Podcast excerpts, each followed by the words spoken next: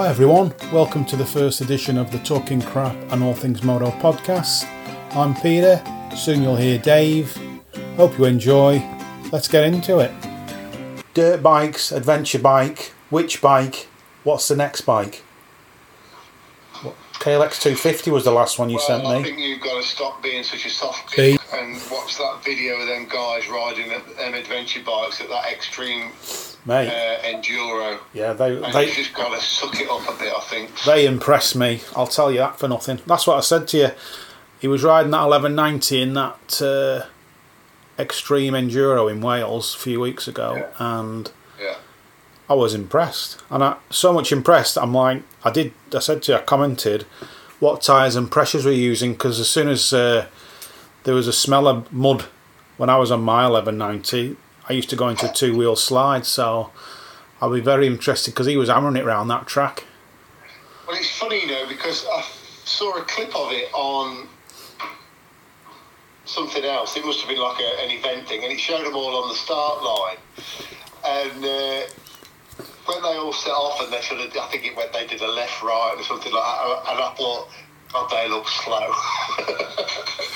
Did you watch the one I sent you though? Because it was on board and you were giving it some beans in some sections. yeah, it was. Yeah, definitely. Yeah. And then that uh, was it a T7 or 690 come hooling past him. I'm like, Christ, how fast are they going?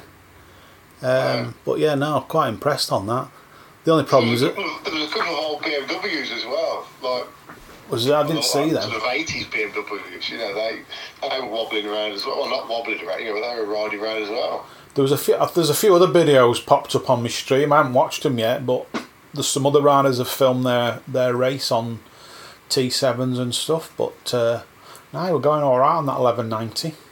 Yeah, Very good, and I, I, I like that the track they made a track just for the bigger bikes and the learners, so it weren't all the technical stuff that the smaller bikes had to do. It quite, it was almost I don't know, it was like a mix between a motocross track and a sort of a, a bit of an enduro track, wasn't it? So it was quite good. yeah. Don't yeah. get anything like that over here, I don't think. You won't. That's the because I've seen it in the states. They have uh, they have like them hare and hounds, and they have a class, and some blokes ride their electric bike in the race against like dirt bikes. And you think, well, if, if that was accessible, that'd be a, a, a good laugh to try and ride the uh, electric in, Yeah, in one of the, you know, in the novice class or something, and just see how it went. yeah. But uh, Yeah. they don't do anything like that. And then get you get you on your DR6. I think you do all right on your DR650 in that race. Oh yeah. I don't- Strip it down for a bit of lightweightness. You'd have to do a few. I don't know what the what's the power. It's probably a bit, bit down on power on some of them other bikes, though, isn't it? Is it down on power on some of them other bikes, like the 1190s or not? T7s. Yeah, but how much power can you use That's on a muddy field? True. A mate of mine who came over, he said, "Oh, I've got a T7." I said, "Oh, what do you do on it?" He goes, "Oh, I just do road trips to the Himalayas." I said, "You want to start using it?" And then he asked me about all the stuff we used to do, loads of green laning when we was in the UK, and he asked me for all the video, and it's all on me me NAS. So I, I shared it to him, and he could see videos from like ten years ago and pictures, and he was laughing at it. And he says, "Oh, when I go back, I'm going to get." Put some different graphics on it and change my tyres. I'm going to start riding all that stuff again. I said, yeah, so you should. So then I sent him a, a video because we used to ride up Coniston. I don't know if you know Coniston, the in the lakes, and it's like a really rocky climb to the top of it. And we used to ride our bikes up that. And uh, I said, and I sent him a video of Pol Tarrés at Erzberg. I said, you'll be doing Coniston in no time. he said, Christ, I couldn't even walk up some of that stuff. I says, tell me about it. The guy's a lunatic. Yeah. Yeah, I mean, I just looked at it again when I sent it. I'm like, I can't believe like some of the stuff was vertical he was doing on that T7. know. mental, totally mental. I have seen him come a couple of croppers on bits that you think that you'd, you'd expect anybody to. You know, he was on the rocks and Yeah. the bike sort of started going to the right, and even though he's like probably taller than me, he's got you know there's no ground for his leg, and he just like tips over like you or I would, and I thought, yeah, yeah. It's, it happens to them all, you know. Yeah. Yeah, long legs are definitely an advantage. Run out of leg, know. Long legs are definitely an advantage. I was watching a bloke in the UK, I think it's called Midwest Motocross, and he rides a lot of enduro slash hard enduro stuff up in Wales, I think. And he's now got a 150 EXC and a 300. And uh, they went and did some stuff in Wales, and it's like really steep. Like they were practicing for that Valleys race Oh, and yeah. some of it's like so steep. And he said he's a few inches taller than me, and he said my legs aren't long enough to do some of this stuff that my mates can do because they've got longer legs on their 300s. He said you just need to be able to paddle on some of this Yeah. stuff, and if you've got short legs, you've got no chance. But I don't know why he bought a 150 and a 300. I need to watch some more of his videos because on this video I watched, he just said the 150 is great when it's open rail tracks like enduros and stuff. So once it gets hard, you're better off on a 300 because it can just lug. They must be completely different to what they were 15 Well, yeah. years ago because I, I couldn't lug on a KTM 300. It was it, it was still felt, felt all or nothing to me, like a bloody motocross bike. Yeah, I think they, uh, as I say, I think they changed in the mid. I don't know, towards the end of 2000s. I think the engine changed a bit. Right. Um, but yeah, they, they do say it's a bit of a lugger, 300 now. But I was watching the KTM video the other day about all the changes they've made to all the engines this year. Like, so they talked about what they'd done to the four strokes, and they're using the same frame for all the bikes now, and they're using the the lower engine cases are the same across all the four strokes, and then it's just the above the bottom cases is different. And uh, really?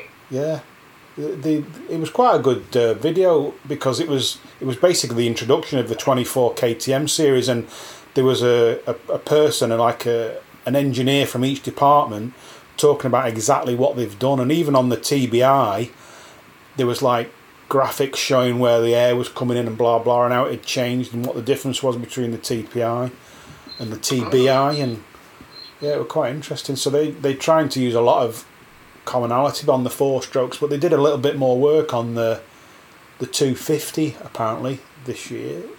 They was it they they lowered the the movement upwards of the piston is less, but it's wider, so it's giving it more power or something. But uh, What, so, they- so they've made it a bigger bore and a shorter stroke? that's right, yeah, that's it. Yeah, the 350 they haven't done as much as they did on the 250 this year. Yeah. But a lot of people, always that's always going to be the way, though, isn't it? Because you know, like the 250 and the and the 450, they're your sort of they're your motor, motocross classes. So they're the ones that are going to get the development.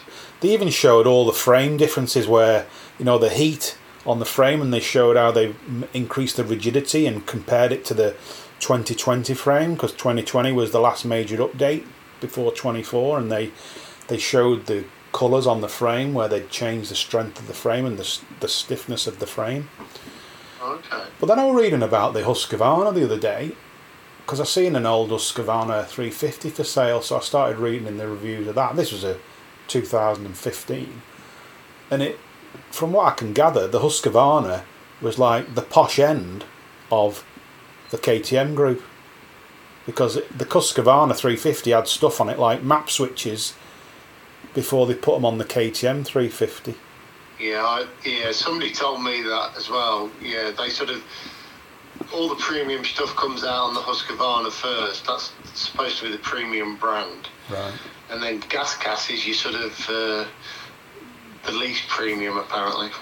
Yeah, well, I was watching uh, a one two five test with Motocross Action, and they were testing the one two fives, and they said the gas. They said that they had the Husqvarna, the, the KTM, the Gas Gas, and the Yamaha because that's the only ones they could get in the states.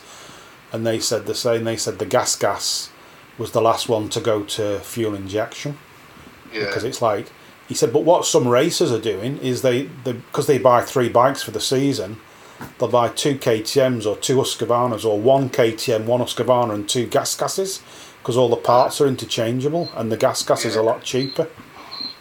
So they use the gas gas for the spares bike. So quite interesting.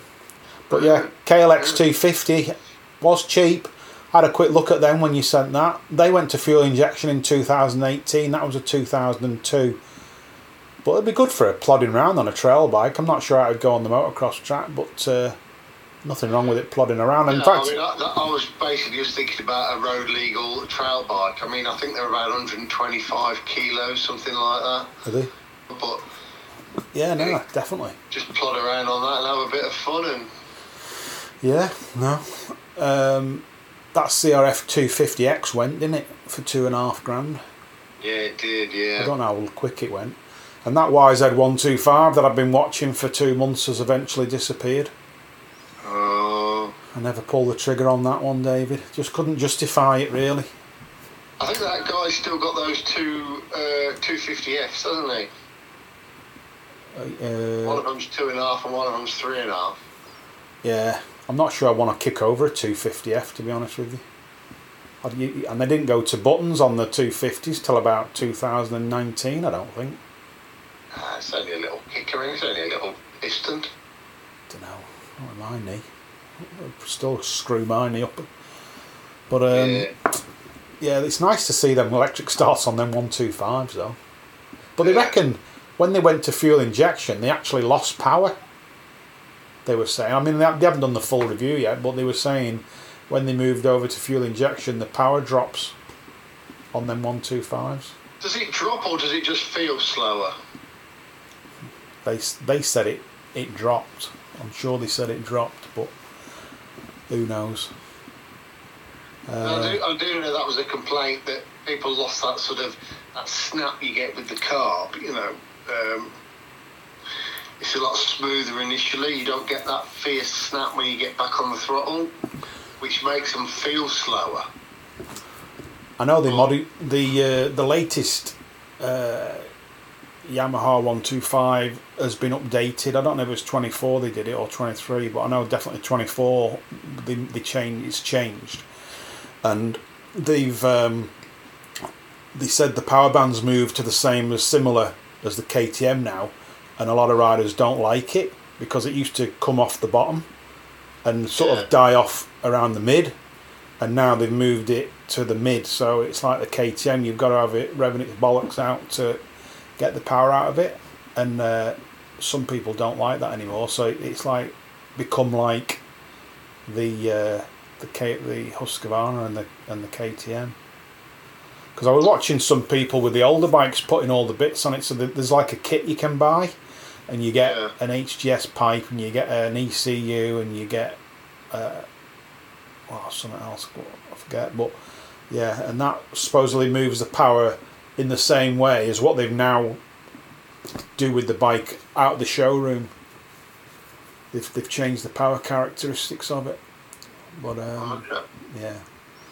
Maybe if we get back into motocross, we'll try one one day, David, but uh, I won't hold my breath. Yes. I'll, I'll stick to my trail riding, I think. Yeah, well, we'll have to sort something out. Very good. Well, that's that one exhausted. Us to the end of the first episode. Hope you enjoyed it. I know the audio for Dave wasn't ideal, so we'll try and sort that out next time. But if you enjoyed what you heard, please give us some feedback on our Instagram and maybe some suggestions. Until next time, take it easy.